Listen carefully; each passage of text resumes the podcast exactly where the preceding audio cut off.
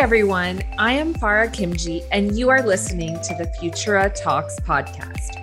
I believe the future will be built by those who see opportunity where others see uncertainty. It will be built by people that don't look like the traditional leaders of our past, but by women and individuals from diverse backgrounds that see the world differently and who are driven to make it better for all. This podcast will feature these people, self-made leaders and entrepreneurs that defy odds and are motivated to build a better future. We will also share practical advice for how you can unlock your full potential as the leader of your own Futura. Now, let's jump into today's episode.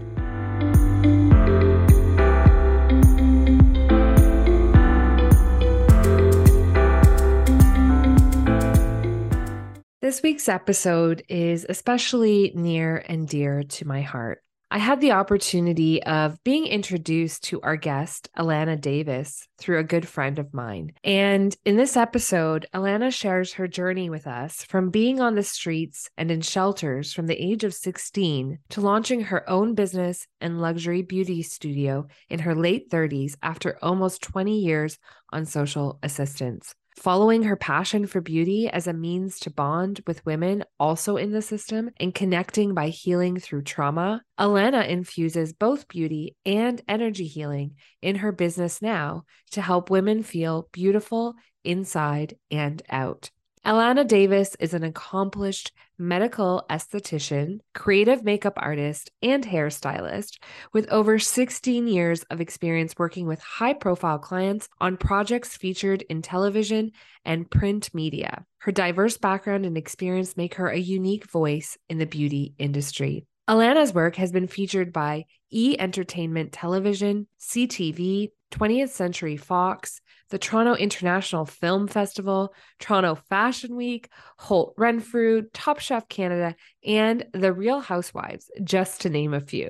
As the owner of a private, medically directed studio located in the Yorkville area of Toronto, Allana offers innovative skincare treatments and works with the world-renowned photographers, designers, models, and stylists. With a firm belief in integrity, gratitude, and beauty, starting within, Allana is an advocate for self-love and acceptance. As a person of color herself, she is passionate about representation in the beauty industry and offering services tailored to all backgrounds, life stages, and ethnicities. This was an incredible episode, and I can't wait for you guys to tune in. Hi, Allana. Welcome to the Futura Talks podcast. I'm so excited to have you here.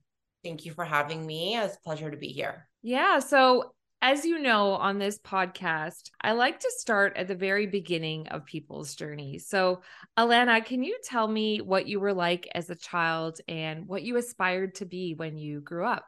As a child, I was an insane little girl. I was jumping off walls. I was like climbing walls. But yeah, just like full of life, which I feel like I still am. And I want to be a psychologist. Okay. I want to work with people. Yeah. I want to help people navigate life. And I feel like the career that I'm in now is a little mix of that. So. Oh, interesting. Yeah. And what was it about psychology, do you think? Because I find like there's not a lot of 10-12-year-olds that are thinking, I want to become a psychologist. So what was it about that path that, you know, made you think that's what you want to be when you grow up? I don't know. I just always loved connecting with people. I always loved hearing people's stories. I always loved being the person to give some advice. It always felt good to help people like navigate difficult situations in their life. And I just always connected with that at such a young age. Yeah. That's so interesting. All right. So Allana, tell me then a little bit more about, you know, your upbringing and what your high school years were like for you. So I grew up with a Pakistani Indian family, and, you know, very religious, which then led into like a separation. I was dating out of my race, and that was a no-no in my family. So I left home at the age of 16 and I was living in a women's shelter, Stop 86, which is through YWCA, the Young Women's Christian Association.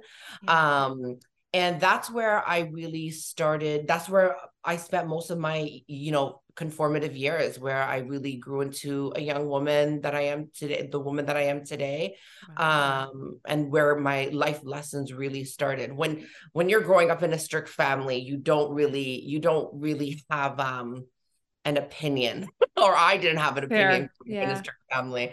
It was very much like what your parents say, go. And if you step outside of that, then there's, for me anyways, there was a huge issue with that. So in my teenage years, I spent most of them living on the streets, essentially. Wow. So what age were you when you left home, so to say? I was 16. 16. Wow. Yeah. And, did you reconnect with your parents at all? No, there was some communication here and there, but it's been about 26 years almost since I saw my mother's face, right? Yeah. So tell me then, what was it like, at 16, being on the street, being in a shelter, growing up, like you said, your formative years, obviously teaching you a lot of life lessons, but, tell me about that time. It was difficult, I think that when you grow up in a South Asian home, like I said earlier, it's very much about the respect of the family and the respect of the parents, which is a beautiful thing. Our culture is full of so much beauty when it comes to respect and loyalty. But there's also a naivety that comes with that. So, you're not really exposed to the world. Mm-hmm.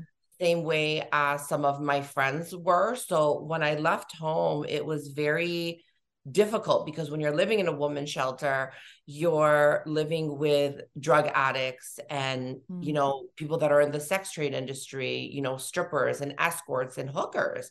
And it was a lot of life coming at me very quickly.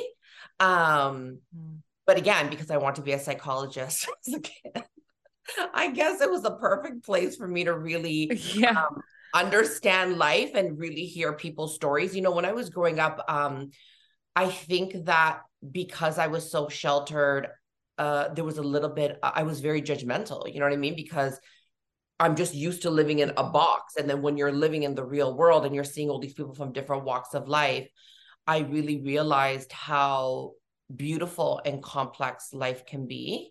Mm-hmm. And you never know what somebody's going through. Well,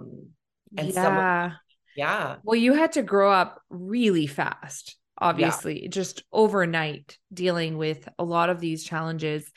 How did you stay true to yourself when you were in an environment now that was so different than your actual upbringing?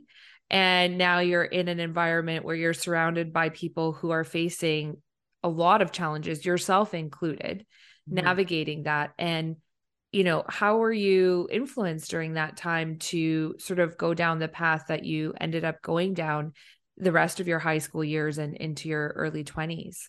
So I wasn't, when I was in the shelter, I didn't go to high school. I ended up getting my GED. Okay. But the one thing that, this is a really emotional part of my life and my upbringing because I haven't spoken a lot about this, about living in a shelter and being on the streets on a public forum with many people, or even shared it with many people. So back to your question about how it built me as a person and how I was able to survive it.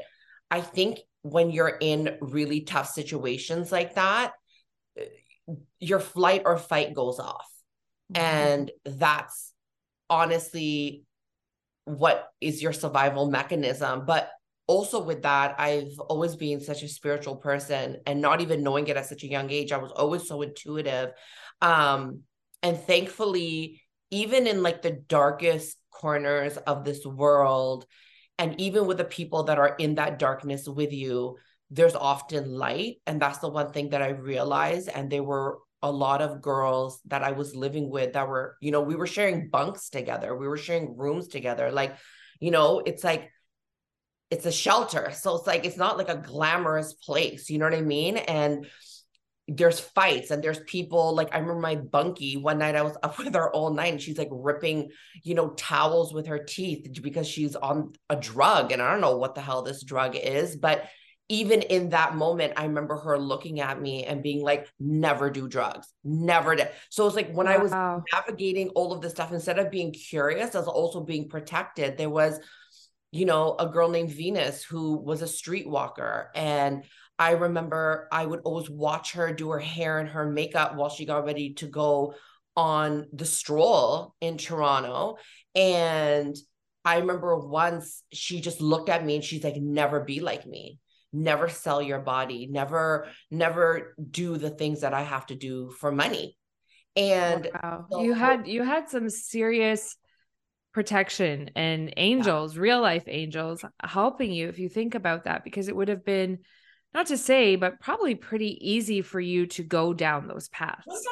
100%. We're immersed in that world where, like you said, the people literally in the same bed and room as you were in this lifestyle, yet they could see that, you know, something about you, they just did not want that life for you. They probably didn't want that life for themselves either, but they knew that you had still not yet gotten into that life. Yeah, right? For sure. And I think, and when I got there, I was so green, you know what I mean? I was so young, I was so naive. So when a lot of these girls saw me, I truly believe that a few of them were like, oh my God, she's like a little sister. Like she doesn't know anything. Like, you know what I mean? And when I did go there, like I couldn't even, like in the mornings, you usually have to leave. And the social workers wouldn't even let me leave because they're like, this girl never been downtown. We can't let her walk around by herself. So yeah, I definitely had a lot of angels and people protecting me throughout my life, which I'm very thankful for. When it's funny, right? That like sometimes strangers will protect you more than your own family that put you in certain situations. So I've been very fortunate and lucky for that, because a lot of young women that are on the streets or in these shelter systems, they haven't had the privileges that I've had navigating life. Absolutely. It, you know, your story is so incredible, especially, you know, standing where you are now, right? Just 2 weeks ago, I came to you, or maybe a week ago now, for a facial in your studio in Yorkville, which is, you know, for those of you listening, a very glamorous area, part of Toronto, very luxurious. And Allana's studio is gorgeous, and she gave me the most amazing facial. But to know that at 16, that was your story, to now where you are, how did you navigate, you know, being in a shelter to getting yourself, you know, on your own two feet and being established? Tell us what that time was like, because you've clearly come, you know, it's been 20 years in the making, but I'd like to know what those earlier years were like for you. You know, when I first left the shelter, you know, I was living in housing, I was on social assistance, and I was actually on social assistance till 2017. And that's when I was living in housing too. So I was in housing and on the system, so to speak, for a very, very long time. And when I met my husband, you know, this may sound cliche, you know, to some people, but I never had family, and I never had true love around me. You know, when you're living in certain situations and you're surrounded around certain people, it's very difficult to see what's really available to you. But when I met him is when I really received the love that I deserved and that I was looking for. And through that is when I really started to look at my surroundings and say, I don't want to live around, I don't want to be fighting cockroaches on a Sunday, girl. Yeah. I don't want to, like, I want to come home to a safe space. I want to, like, come home when it's dark and not be worried about who's in the elevator with me, you know, who's arguing outside my door. Am I going to wake up to someone laid out, you know, with a needle in their arm? Like I was just like, this is not for me. And I used to walk around Yorkville and just always think that none of this is available to me till I started getting into the beauty industry. And the way that I got into that was when I was on welfare, I was riding the system, so to speak. You know, it was very, you know, I always used to say, like, you know, housing is my father and welfare is my mother. And as long as I have the two, I'm going to be safe. I'm always going to have a roof over my head. I'm always going to have food in my belly. And I always was working jobs where I would make a little bit less so that my rent wasn't too high, or I wouldn't get kicked off of welfare because I was so scared to support myself. And then I had a really good welfare worker, which a lot of people don't have the luxury of having, you know. She wasn't judgmental. She just looked at me one day and she said, "You're a young girl, like, you can't stay on social assistance for the rest of your life. Like, what are you going to do?" And, you know, she's like, "You look like you like beauty and hair and makeup." So she's like, "Why don't you go back to school for that?" And I said, okay, not thinking that it was going to really bring my past into my future. Because growing up in the shelter, again, like, that was when all of the girls connected, right? Like, when I would get my hair braided, or we would do each other's makeup or things like that. Those were the moments when we really made each other feel beautiful. We felt human. So that's how I really started. Interesting. You're so, again, so lucky to have that social worker that nudged you into a direction that you could really connect with. But even in that moment, could you see so far ahead to say, I'm going to build a whole life and business and career around this? Or was it just, I'm going to take this and see where it goes? What were you feeling at that time when you said yes to going back to school and going into the, you know, beauty industry studying? Not until I started to receive the confidence and the love in my life that I deserved is when I really was pushed and I realized my self-worth. Does that make sense? It's like when, like, yeah, when you feel worthless and you feel like, I mean, you know, I'm in my late 30s. Like, I thought I was going to be dead at 30. Like, I never thought that I was going to even be this age. So, you know, when you feel worthless and you're just like, life is just passing you by. No, I didn't see it. I didn't see it until I started to. Does that make sense what I'm saying? It does. I think, you know, you finally had this person, and I think you're alluding to having your now husband. Yeah. Be the first person to really say yes to you and have the confidence and belief and faith and you know, love. And then I think maybe that you could actually trust in that first time in your life where you could trust that that was real. And that gave you the ability to see past just your circumstances that had become your reality for 30 years or, you know, however long at whatever age that was. Yeah. And then I was working at salons and, you know, doing shampoo or doing hair extensions, or, you know, at the time I was working at MAC and working part-time. And then I started Makeup Lady, which was a mobile hair and makeup company. And, you know, well, let's back up there. So you go from, you're on welfare, you're in the housing system, to now saying, okay, I've gone and taken some schooling in this area, and you're working at MAC, but to transition to say, I'm going to start Makeup Lady and start just going and doing this for myself and on my own. That's a big leap, right? Most people, even now, with all of the comforts of life that they've had growing up, the support of their family, whatever it might be, don't go and bet on themselves and say, I'm going to go and just run a business on my own. Like, tell us what was going through your mind when you said, and were you still working at MAC, or was this in addition to, or on the side? How is that all working out at that time? Because I always like to know the moment in people's life where they decide to bet on themselves. I didn't bet on myself. I didn't think that I was going to be able to do it. It was, honestly, I have to give credit to my wonderful husband, Jonathan Davis. He had a company, Davis SEO, and he was doing web design and online marketing. And he said to me, he's like, you need to start your own business. He's like, you know, he was showing me other makeup artists that were doing mobile, and you know, and he built my website and really pushed me to start. He had the belief in you that you could do that. He had the belief. And then, yeah. And once I started that and I started to get calls from people that were finding me online and I was going and being booked out for weddings, that's when I don't even think he realized that he lit that hustler fire in me. Yeah. It's really incredible because sometimes I think we all think we have to do it alone. Mm-hmm. And the idea of doing it alone stops us from even getting started because it can be scary. There's a lot of doubt and fear, but when you have that person, whether it's your first customer or whether it's your partner, whoever it is that believes in you mm-hmm. and helps reinforce the belief in you.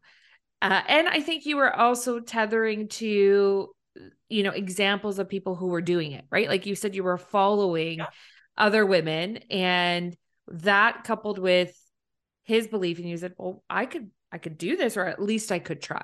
Absolutely. Absolutely. And you know, when I started getting my clients, they were, majority of them were living in Yorkville, Forest Hill, Rosedale. So I'm like trucking my little makeup and hair kit along from this horrible, you know, from this building that I didn't want to be in. I'm not going to say horrible because it was my home, but this building that I didn't want to live in, till these mansions and these homes that I've never seen. And I'm just like, oh my God, like this is what hard work can achieve you.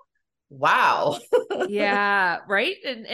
And sometimes I mean, I've seen it too. And then I look at the people who are living in those homes and the lives they're living and the careers they're doing. And often there isn't tons of separation between them and you in terms of what they're doing. You're like, well, I could do this. Maybe, yes, there's separation in terms of how they were raised mm-hmm. and what family they came from and whether they came from money and all these other things. But in terms of the actual work, and the way that they're showing up and how they're helping people, I, you know, you start to realize, well, I don't need all those things to be able to be successful. Like I don't need the good schools and the rich uncles and the, you know, to be successful. But sometimes it's not easy to know that. Right. And it takes someone believing in you. But when did you feel like you started to really believe in you? So you had your husband, you know, and he, what was he, your husband at the time or your boyfriend at the time? My boyfriend at the time. Yeah. So your boyfriend at the time was believing in you. And when did you start really feeling the confidence in yourself? When I started to really manage my business, when I started handling my accounting, I started like building my business. You know what I mean? Like someone can bring you to water, but you're the one that has to drink it. Right. So I definitely, when I started to really tap into my entrepreneurial spirit, I started building my brand and not knowing what I was doing because I never had no formal education surrounding like business development or anything like that. It was all just like figuring it out. And then the response that I was getting was really, you know, building my self-confidence, you know, my makeup application and my hairstyling and the way that I was dealing with my clients and the connection that I was able to make with people. I feel like my background has given me the lessons of life where like I can really connect with people on a deep level and people feel very comfortable with me right away. And I started seeing value in that. And I also started seeing healing in that. And I also started seeing how I was adding to other people's lives and they were adding to mine. So all of that was just really reinforcing this passion that was building inside of me of wanting to be successful. Yeah. And I want to just break down what you shared there a little bit. First, I think, you know, a lot of people think I'll start a business once I have the confidence and the skill set to start that business. The reality is the confidence and even the skills get built when you start the business. It's not the other way around. I went to business school and I can tell you, I learned more about business by starting my business than I ever did in my commerce degree or in my MBA or I'm a chartered accountant, all these skills that teach you how to run a business or are supposed to. And I will say I learned more about business by just doing it. Mm-hmm. I think that's a really good lesson that, you know, you're sharing too, is I learned it by just doing it. I didn't know what I was doing. Mm-hmm. I think the other thing is, you know, as you're going and you're serving these clients, you're discovering a lot about yourself, and you shared in there that, you know, had this kind of connection to your clients. As many of our listeners would know, when you get your makeup done, it's a very intimate experience.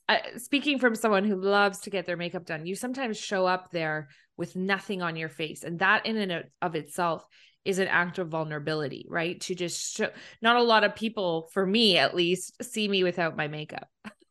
So when you show up to a facialist or to someone who does makeup and they're seeing your skin raw, right? Like you're already a little bit intimate. But I think for you, and I've experienced it because I came into your space and I had the chance of having a facial with you, you do something a little bit different than I have experienced in any other facial. And, you know, there was an energy healing component, but you definitely know how to connect very well with your clients.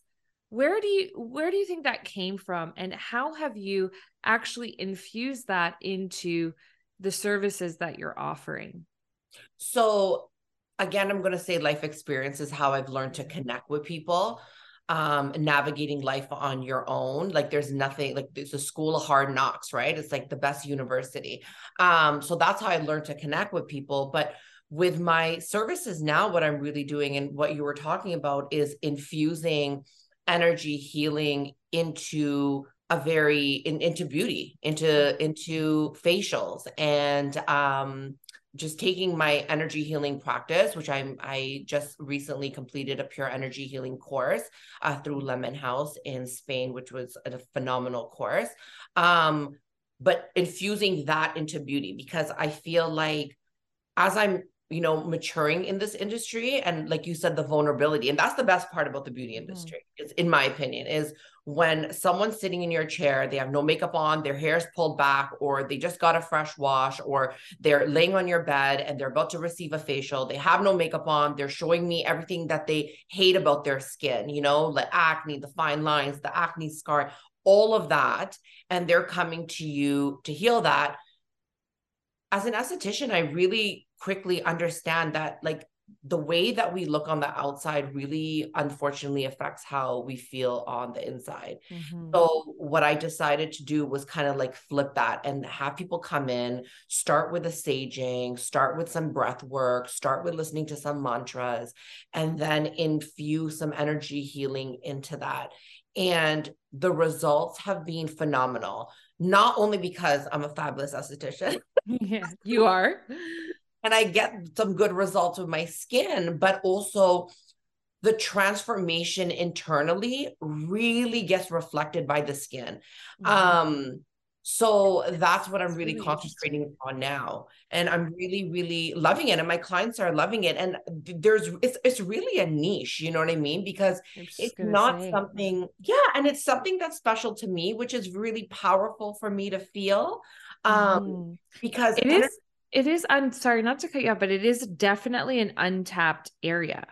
It's an untapped area, and it's an area that you can't just go, you know, everything in this world, you know, I've been in this game for a minute, you know what I mean? And I've worked fashion weeks, I've worked editorials. That's how I started off as I was building before. And that's why I fell in love with skin, was through like fashion week and all these editorials and working with these beautiful models that had horrible skin because their skin is being ruined during fashion week and these photo shoots, to then needing like ointments to heal it. That's when I started falling in love with skin. But more through that, it was like, everything is very fashion and everything is very surface level sometimes in the beauty industry, and why I also created a private studio where it's one-on-one, where people can feel completely vulnerable and completely safe. But now when you add in the energy component, that's the part that's my added on sauce, so to speak, because it is an untapped area, but it's an area that not everyone can tap into because not everyone's meant to or want to incorporate spirituality or energy healing into things. So I'm very excited about it. I think it's a really special gift that you have, because most people, when they're doing any energy healing work, that's sort of over here, and then your facial's over here, and there's a massive disconnect between those two things. And like you said, it's not, usually don't go to the same person for both. right? But what I think is really unique is because you're with people when they're very vulnerable, like we talked about, when they're pointing at all their flaws, and that's coming from some probably deeper insecurities that they also have, right? They're on your there to feel beautiful. And like you said, that can be an inside job as well. So to be able to say, well, here's someone who is trying to connect with their beauty, and I want to help them have their insides match their outsides almost, right? Yeah. In this way where I can heal both. I can, they can look in the mirror and love what they see, but they can also feel good about themselves because I'm helping them to heal their inside. Like, I think that is just such a unique capability for you to be able to offer, and service for you to be able to offer to people that I really haven't seen out there. Yeah. And I just personally love it. I think it's really cool. So tell us a little bit more then about the studying and the stuff that you've been doing on the energy healing side and how you got into that. So when I was younger, I, again, going back to living in this crazy time of this building. Wow. Like, you think that having this conversation with you, Farah, like I realized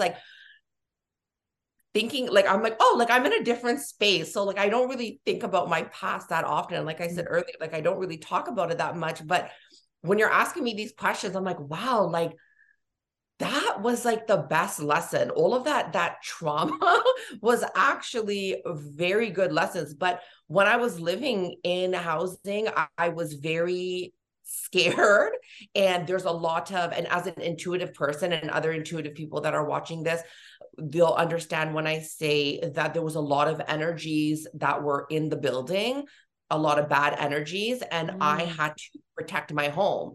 And the way that I protected my home was through saging, through crystal placement, through energy healing in my home, when I didn't even know what I was doing. So as I start to really tap into my spirituality, I was thinking, I want to become a Reiki master. I don't know how this is all going to work and blah, blah, blah. But anyways, like everything in life and divine timing, recently when COVID happened and I was really reevaluating my business, and people were coming in, it was a different intuitive experience when I was doing a facial, because when people lay on my bed, I can kind of feel or have a sense that, okay, they're feeling heavy today. What can I do to release that? And I would always pull out the sage and be like, all right, let's do a deep breathing. Let's do a clearing. Let's really center you, let go of all your thoughts on what's going on in the world. And then thankfully, just randomly, I was on YouTube listening to one of my favorite spiritual mentors, Mark Bieske, and he started talking about this energy healing course that him and Leila Seti were doing, and I signed up to it. So it was just perfect timing on how I got involved with the energy healing, but I was already doing that. So now this course has just really brought everything together for me. So the energy healing I do separately, where you'll come in, you lay down, it's an hour session, and we do a release with that. And then with the facial energy healing, or the energy healing facials, that is where I incorporate sound, aromatherapy, energy healing, as well as your facial. And I really tell my clients to look at the facial like a cleansing, a physical cleansing, where we're removing that shield that you've placed on your skin, on yourself, when you're navigating this world, all of those tears that you've had to swallow, all of whatever gunk is in you, picture that on you. And we're releasing that through the medical grade skincare treatments. And the energy healing is going to really help open everything up and release that as well. Wow, this is so incredible. I haven't, come across a business like yours. Let's just put it that way. And I think I always like to say to people, your mess is your message. Mm-hmm. And so when you said that you got into energy healing because of, the place that you were at and you had to protect your space, look at what it has become now. Yes. It has become the foundation of part of your business. And a lot of people don't realize that a lot of businesses start because of a problem someone's trying to solve for themselves, that they then say, I can solve this now for others, right? So it's just very good inspiration for our listeners here today to say, to start thinking about the things that they've had to solve in their own life for themselves as maybe an opportunity to help others with. Because even for me, this podcast, I never felt like I had a voice. I was never represented. I kind of felt like I had to, do things to stand out. I had to be really, really smart in order to be seen or heard or all of these other things. And now I've created this podcast to help others with the things that I never had growing up, the platform, the voice, the ability to uplift, to build businesses, to give people the resources that they need to succeed that they might not get because they didn't go to the right schools or this or that. So though that I think is just really interesting how you've taken all the parts of your life and now infused it and consolidated it almost into the foundation for your current business. It's very, very exciting and very different. I just love that you're sharing that with us. So, let's get back into your story a little bit, because we've gone, all over, but in a very beautiful way. But what I want to know is, how did you go from, so you were working at MAC, you started the Mobile Makeup Lady, to then having an address. You're going around to all these luxurious homes in Yorkville, to now having your own address where these customers and clients can come to you in Yorkville to come and get their beauty services. How did you manage that? How did that happen? So I needed a home for my business. Doing mobile was great, but when I was essentially in the beginning doing weddings, a lot of people would be like, oh, can I book you for an event? Or can I book you for just a blowout? Or can I just book you for whatever? I then realized, I'm like, ooh, running around all day in a cab, going to different locations, setting up, tearing down. I was like, I can't do this anymore. So I had to find a salon, and I found Shag Salon in Toronto. I was on a photo shoot with one of the owners, Justin, and, I was telling him that I'm mobile, and he's like, oh, you should come by. And I'm like, oh, perfect. And when I went to the salon, I loved it. I was renting a chair. And then as I started getting deeper into skin, that's when I'm like, okay, I need my own space. So it was very organic the way that it grew in terms of space, where I was like, okay, now I'm promoting my skincare and aesthetic services. And then I started renting their basement, and then I needed more space. Wow. It's pretty cool though. It's a big deal, I think, to have sort of a brick and mortar location where people can come to you. Allana's space is really beautiful. I love that it's just one-on-one. That's the other thing that is special about what you do, because often when we go and get our beauty services and we're like amongst all these other people, and you just sort of like, I don't want them to see me while my hair's still wet, or while my, when I don't have any makeup on, or this or that. And maybe I'm showing my own insecurities, but it is we're all like that. We're all like that. Absolutely. And that's why, when I was working, when I was renting from that salon, I was like, okay, I need my own space. I need an Allana Davis studio. I need my own space. I can't have anyone around me because of the conversations that are being had and the type of services and the way these services are being done. Could you imagine, you're in a big salon and then there comes the girl with the sage. Yeah. Right. You can't do things. What's going on? Yeah. You can't do things in the way that you want to do them. Yeah. Yeah. It's pretty incredible. So, you have this location, and for those listening, I want to just address this because the last few years of business must have been a little bit difficult for you. Toronto actually was one of the most locked down cities in the world due to COVID. And actually, we only really fully opened back up in March of this year. But the beauty industry specifically, especially if you were doing facials and things like that, got hit even harder and had even more restrictions before you could be fully open. So how did you navigate through that time in your business? Oh my God, it was so scary. I was so scared. I was like, oh my God, what am I going to do? Like, how is this all going to work out? So the number one thing that I did was I jumped online. I started my e-commerce website and to sell the skincare products that I carry. So when I started AllanaDavisStudio.com, and I started marketing that and sending the emails to my existing client list and letting them know, hey, there's an online shop for all your skincare needs. And the orders started coming in. I took a little bit of a deep breath, a very tiny breath. Yeah. But navigating it was very, very scary. I had to really learn the power of social media and marketing very, very, very quickly. And it made me really realize how lucky I am to have such a phenomenal client base, because the outpouring of support from friends and family and, you know, my coworker, my clients and my other hairdresser and beauty industry friends, you know what I mean? My colleagues, the amount of support and how we all really came together to help support each other's businesses was beyond. And then as we started having, and, you know, in the beauty industry, it was so shitty because like it would be open and then close, open and then close, especially for facials, which made sense because we weren't able to wear a mask. So, you know, when stylists were allowed to do hairstyling and thank God I had like some of that, which isn't the main part of my business.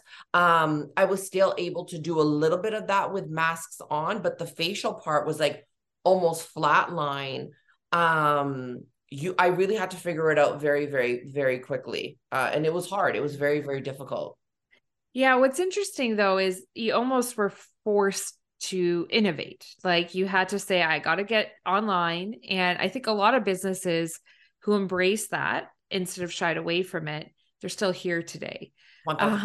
And that's just the reality. And now though, isn't it interesting? I'm assuming that's still a very big part of your business. Yeah. Do you think you would have made the decision to start the online store had COVID not happened? It would have just been on a list. Like I knew that I wanted to have it, but because I was so focused on the hands-on, I was like, oh yeah, we'll get to one day. Yeah. One day. And then all of a sudden I had all the days. Yeah. Right.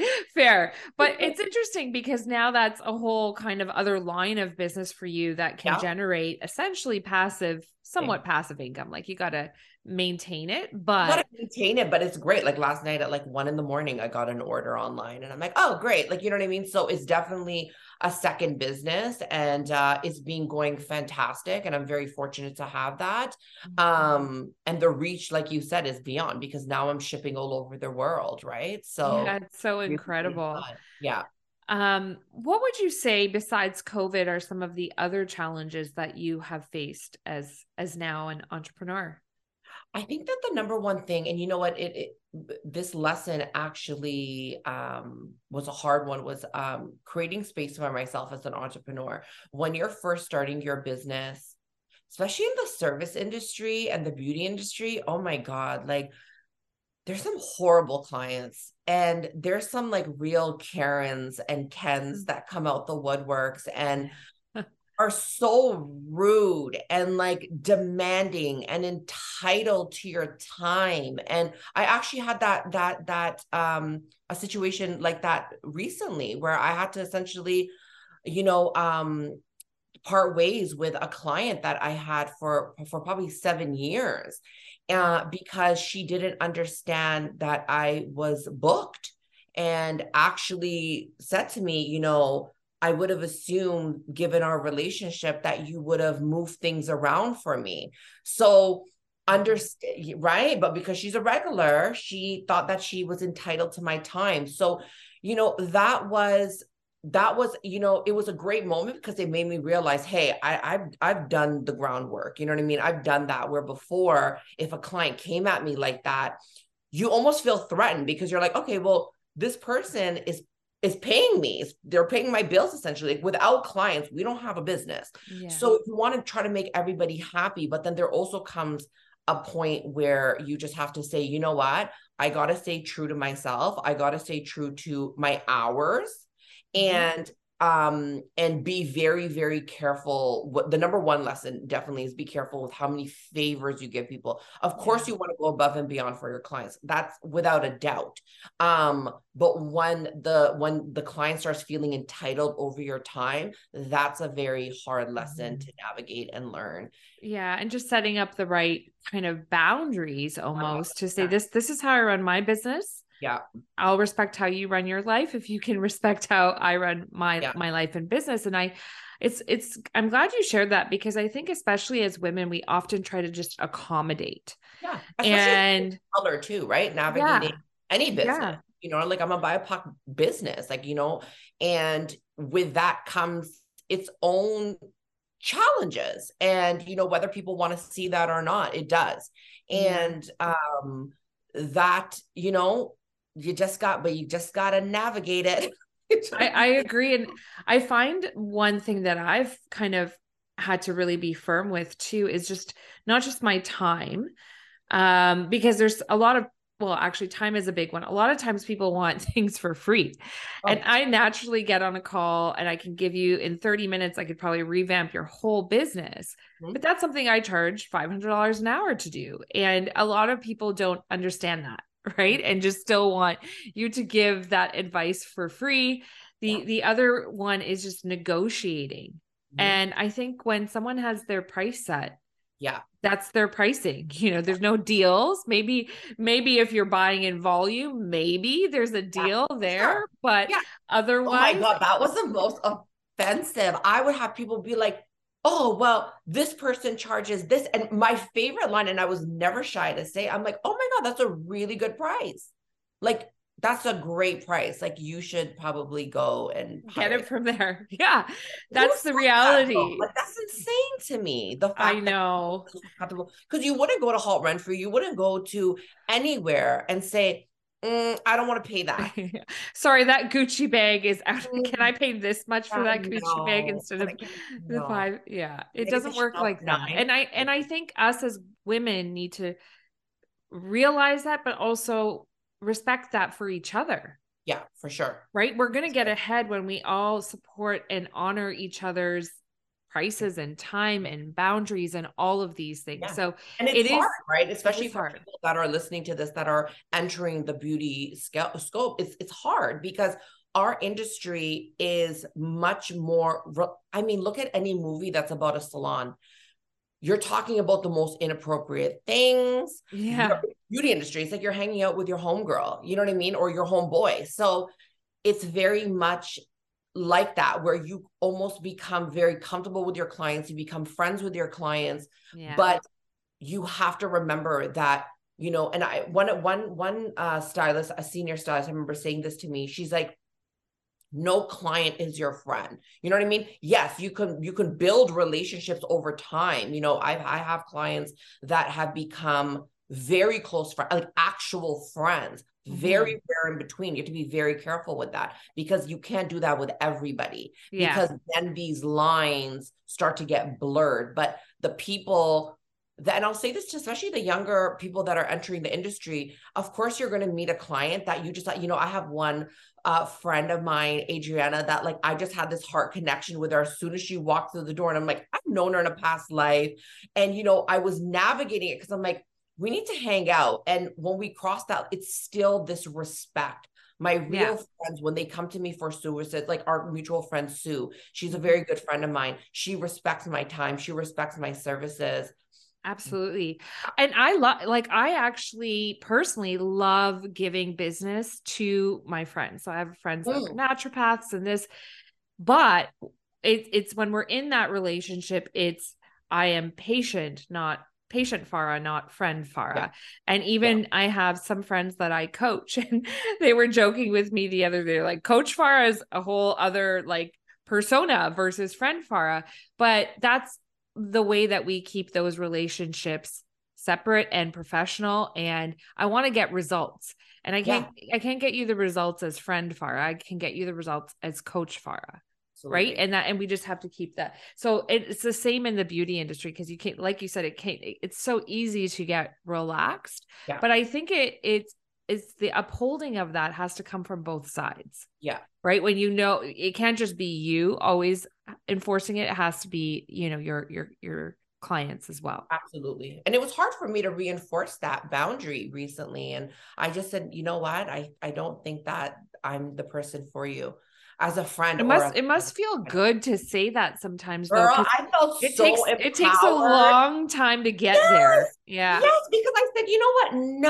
No, absolutely not. And like, you know, I tried to resolve it, and she, like, it was a situation, but in that whole situation, I handled myself respectfully as a business owner, you know, but I set my boundaries and I said, no, you're not entitled to my time. And yeah. And you have to treat my younger self would never have done that. I would have ate the crow and said, okay, yeah, please don't go. No, absolutely. And I think when you start to treat your own business as a serious business, then you teach others how to you know, react and treat your business. Right. Sure. And it's hard in the early days because we just want to say yes, and we fear losing a client. But if you are losing a client because they're not respecting your boundaries, you're going to be so much better off in the long run. So such a great lesson to learn. Thanks for sharing that. What would you say that you love most about the job that you do? I love the connections. Okay. I love the connections. I love the connections. I love making people feel good. I love doing a good job. I love when people come to me and, you know, I just had a young girl the other day come to me and she was 20 years old and she has cystic acne and we're getting some really, really good results. And you know, I love it. I love that. I love how much trust people have for me, and it's great. You're in the business of making people feel good and look good. Yeah. So I guess that in and of itself is probably very satisfying. Yeah. I'd love to know how you're planning to continue growing and scaling your business. So I'm really focusing right now on finding a little bit of a larger brick and mortar. I think that's very important to me as a business owner, is owning where my business is set up, not renting. So that's the number one thing that I'm really focusing on in terms of brick and mortar. When it comes to services, I'm really learning how to infuse the energy healing with the facials. And then also my energy healing, you know what I mean? That's essentially a separate business as well. And so far I'm calling it Happy in Her Crystals. Oh, very fun. Yeah. A name that I had years ago. And I'm like, is it professional enough? And you know, one of my girlfriends was like, yeah, it's fun. Just keep it. So I'm going with it for now, but yeah, I like, you know, so I essentially have like three businesses on the go. So I'm just trying to have a common thread between all of them. So that's really what my focus is on, but I have some really great product lines that are coming in. Some really great technology for the skin that's coming in. Going to start tapping into some lasers and resurfacing like that. And then this whole crystal and energy thing. I don't know where that's going to take me, but it's so far so good. Yeah. It's incredible. How are you know, doing this all on your own? Do you have support, or do you have plans to bring on anyone else onto your team? That's hard. I thought that I wanted to maybe expand a little bit with having a team, but the one thing with how intimate my space is and how intimate my services are, I don't think so. I think that I want to continue being a single operator. Yeah. A lot of people think in my industry, especially, that the only way to really sustain is by having staff. Thank God, like all things in life, when you have a question, you usually find a confirmation. And I recently met two women that are single operators and have been single operators for over 40 years. So they're like becoming semi-retired. One of them is a facialist, and we met randomly. I was selling a steamer on Facebook Marketplace, an extra steamer I had. And she's like, oh, I've been, you know, in the industry for 40 years and I'm getting ready to retire. And now she's sending me some of her clients that she's had for like 20, 30, some of them 40 years, which is such an honor when you're passing the torch. But yeah, so that's, yeah. That's okay. Amazing. Well, I think, like you said, your services are really unique and there's not a lot of people that can offer what you offer in the way that you offer. So it's hard to be able to bring someone onto your team when you're like, well, my facials are not just facials. They are facials with this whole other component. So I totally get that. And you have such a special business with so much runway still to go with what you're doing. So it's very exciting. What would you say is kind of the driving force for all that you do? What, if you had to say what your why is, what would that be? Do you want my real why? Yes. Yes. To make sure that financially stable is my why. I don't know if that's a good why, but I think it's a good why.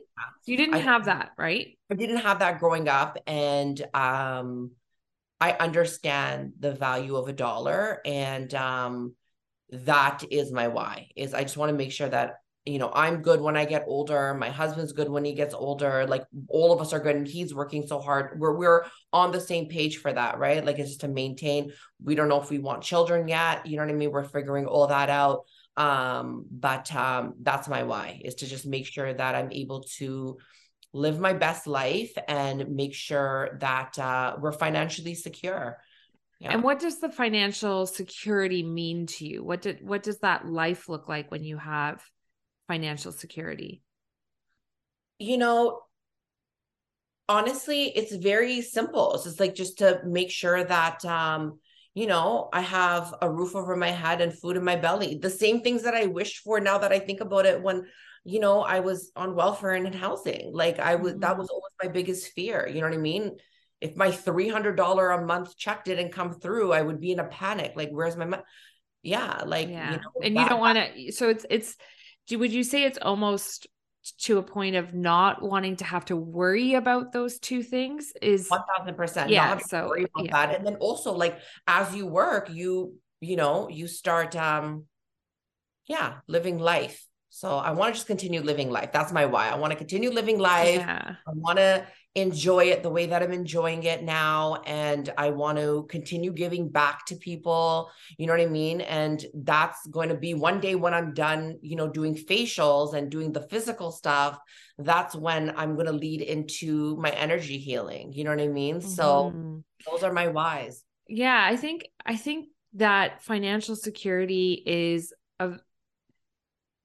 it makes sense that would be your why, because you didn't have that growing up, right? Mm-hmm. And you've always had to fight for that. So being able to just feel secure in that, but it sounds like it's also that you can keep fueling your dreams, your business, your passions, right? Because and that I want to start a fund. You know what I mean? I want to start the Allana Davis Fund to help young women that were in the shelter system and going back to school with bursaries and scholarships. So, all of that, so that's actually a much bigger why there too. It's not, that is a much bigger why. I wish you could ask me that question over again. No, I love it. I think it's the evolution of your answer is really honest here, because sometimes it's a hard question when somebody asks you what your why is. Trust me.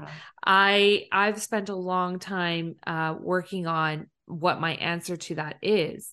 And at first, we might say, okay, it's the finances, the success, not having to worry about money, but underlying that I could tell, I was like, I know she's going to get there. It's about giving back, right? It's for all the things that you didn't have growing up to be able to support others in that. So tell us a little bit more about why that's important to you. And you said you want to have a scholarship, you want to have a bursary, you want to support women in the shelter. Yeah. And just to clarify, like I said, I just started living my life, so to speak, in 2017 when I really got off the system. Mm-hmm. So that is very fresh to me. So I feel like I need to defend my first why.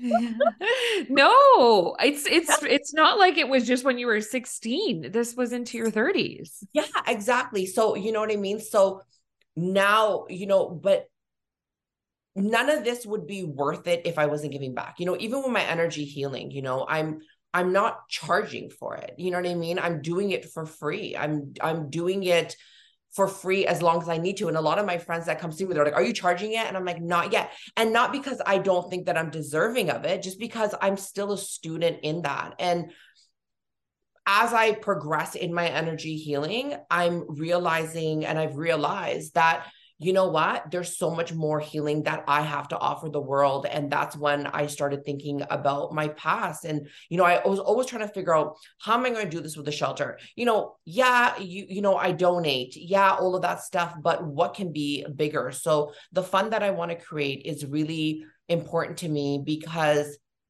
when I was going through my education, finances were an issue, you know what I mean? And if I could just concentrate on really studying and focusing on that, then I can, like, you know, not worry about my bills being paid or whatever the case may be. And I know that's not the luxury that we have in this world, but if I can create a fund that helps these girls even a little bit, or just to know, you know. And it's interesting, I had a client that I met that is from Calgary. I wish I could remember her name. She was an amazing woman, and she's bringing technology into the foster care and shelter system, because, and I shared my story with her, and she was so inspiring to me, because she asked me, she's like, you know, so, you know, giving money is one thing, but, like, do you want to be the person that opens the door?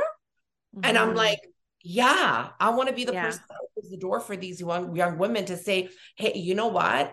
I got your back. I get it. I know how hard it is. I know that if you don't have family or people that genuinely love you and care about you and really want you the best for you, there's someone out there that does, and this is going to help open those doors for you, even in the smallest way. You know what I mean? So, and for someone, it's not, you might say smallest way, but for one person, it could be life-changing, that support. Interestingly, I didn't there's so much power in, like, honestly, Farah, like, in financial stability, especially as women, like, you know, and why, like, my fund is going to be focused on women that are living in the shelter system, because when you have financial security, that's when you can really navigate this life very differently. You can walk into rooms with your head held high. You can have the confidence that you need, all that stuff. And I think that, you know, sometimes in this world, we look at financial stability as very superficial or stuff like that. But I think it depends on the person that's talking about it and dealing with it. You know, I'm not a person. I don't think financial security is superficial at all. I think it's something that everyone should have. We live in a day and era where that could and should be possible for everyone, should be the baseline. If we look at Maslow's hierarchy of needs, those are at the bottom. Shelter and food and all these things are at the bottom. You can't actually get to self-actualization at the top of that pyramid if you don't have those basic needs met. Sure. So where you're coming from is to say, not only do I want this for myself, but I want to be able to provide others to have those basic needs met so that they can start living their best life, because it's such a disadvantage when you don't have just even the basics. What can you create from there? It's difficult. Yeah. I actually didn't share with you beforehand that I am on the board for the YWCA Toronto. Oh, yeah. And I went just 2 weeks ago. I just joined the board a few months back, and I went a couple of weeks ago to tour all of their locations around Toronto and the GTA, and went to some of these shelters. And, you know, I will just share with people that most of the listeners listening here today are probably would never know what it's like to be in a shelter, visit one, live in one, grow up in one. And I do think that we're just all so fortunate. We don't realize just even the basic things that we have access to. A lot of people don't. And so I think your story for me is really inspiring, because for you to go from that to now this beautiful business that you've built, but that's really centered, your whole business is centered around healing and helping other people and making them feel great. And even what you plan to do with your fund to give back. And I think all of us here have the opportunity to do that. Whatever our circumstances may be, there's always someone you can help in your world, whether it is just within your family, your broader community, to start thinking about how your unique gifts can be of service to others. I really think that is the purpose of life, to be honest, is to know how we can be of service to others in the way that we are uniquely able to or called to help others in. And you're building your life doing that. And it's really quite beautiful to see. Thank you. Yeah. I'd love to ask you a couple of final questions, but this one I love to ask everyone. Is there anything that you would do differently if you were to go back and start your entrepreneurial journey again? I would take more chances. I wouldn't be so scared to try different things. And I would take more chances. I'll take more risks. I love that. I love that. I think sometimes the best things happen on the other side of that one chance you took, or that one risk you took. And, you know, that one time you put your hand up for something that you were scared to put your hand up for, whatever it is, right? It'll come back around. So, you know, when it comes back around, don't slap it down. That's fair. That's fair, right? Yeah. The second time it comes into your orbit, you got to say yes. Yeah, feel the fear and do it anyway. Got it. And any other advice that you have for our listeners? Stay humble, stay true, have gratitude.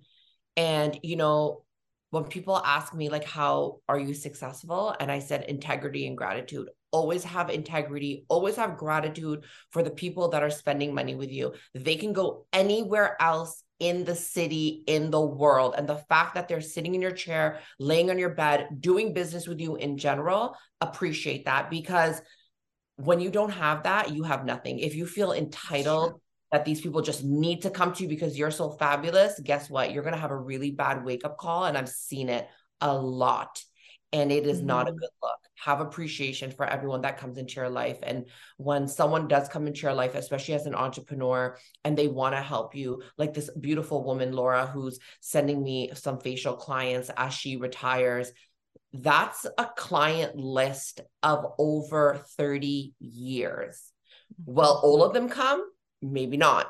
Will 20 of them come? Great. The point is, even if one of them comes, I am so thankful that she wants to pass the torch to me. It's an honor. So appreciate all of your mentors, be thankful, and never start smelling yourself, girl. Yeah.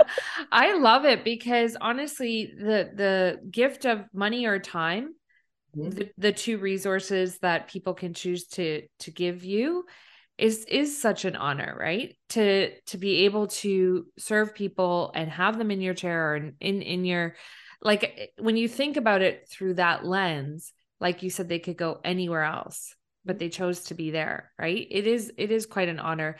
But I think what's really cool is being able to, as an entrepreneur, be able to have that, give that to others. Like I always like to say, entrepreneurship is true empowerment, because being able to be in a position where you have something to offer that you uniquely can do for others is super empowering, but also because it's empowering because of the gratitude piece. Like when you can actually help somebody, it's incredible, right? So to be able to be fortunate enough to do that is a gift, is a true gift. Yeah. Allana, oh my gosh, I could sit here and talk to you and talk about your life for forever. But we are going to wrap up today. And I'm just so excited to see where your journey continues to take you. I know it will take you amazing places. And before we do wrap up, I like to ask my listeners, just because of my own curiosity, to get some inspiration about what you're listening to these days, whether it's podcasts or an audiobook or music, or even what you're reading. Can you share that with us? Oh my gosh. I am loving His and Her podcast. Oh, I haven't heard of it. It's fantastic. I just listened to this great podcast about just like overall health in general with the owner of Symbiotica. I have to say that it was so good. It's like a natural supplement line from Vancouver. They're fantastic, but I love His and Her podcast. And what am I reading? I just got a new book called, don't quote me on this, because I just got it yesterday and I just got introduced to it. It's called the Silva Method. It's about meditation. It's about, the Silva Method. I've heard, is it Silva? Yeah. I've heard of this. Yes. And it's a meditation method. It's a way to really meet yourself where you want to go, okay, this is a whole different conversation, but like, yeah, no, I love it. Everyone listening, picture yourself, your future self, your picture yourself now, and just know that there is a thread. Yeah. And just continue to move with that thread, and that thread will get shorter. So the Silva Method, those are my two gems right now. I actually love that you shared that, because the person who really talks about it a lot is this guy, Vishen Lakhani. I don't know if you know him, but he started Mind Valley, which is this huge community of, you know, personal development resources and mentors and videos and meditation and coaching. And that's actually where I've got my certification as a life coach, is through Mind Valley. Oh, cool. And so I have seen the Silva Method talked about, but I haven't, you know, gone down and listened to the master classes and things that they have on it. Maybe I'll pick up that book now that it's coming into my world again. Maybe I have to listen to the thing that's tapping me there. Okay. So lastly, how can our listeners engage with you online? And we'll be sure to tag that in our show notes. Amazing. So you guys can find me at AllanaDavisStudio.com, on Instagram and social media at Allana Davis Studio. And for my energy healing, it is Happy in Her Crystals. Amazing. Well, thank you again, Allana. I'm so happy to sit down with you today.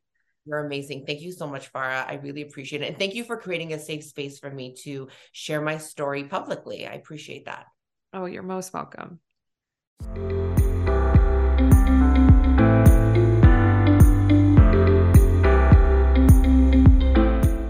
Thank you so much for listening to this episode of Futura Talks. I hope it has left you inspired and motivated to pursue your dreams, find your calling, and follow your heart in your life and business. If you enjoyed this conversation, it would mean so much to me if you would consider leaving a review, and better yet, sharing this episode with someone who will be inspired to start building their own Futura. Be sure to subscribe so you don't miss an episode, and I will see you next week.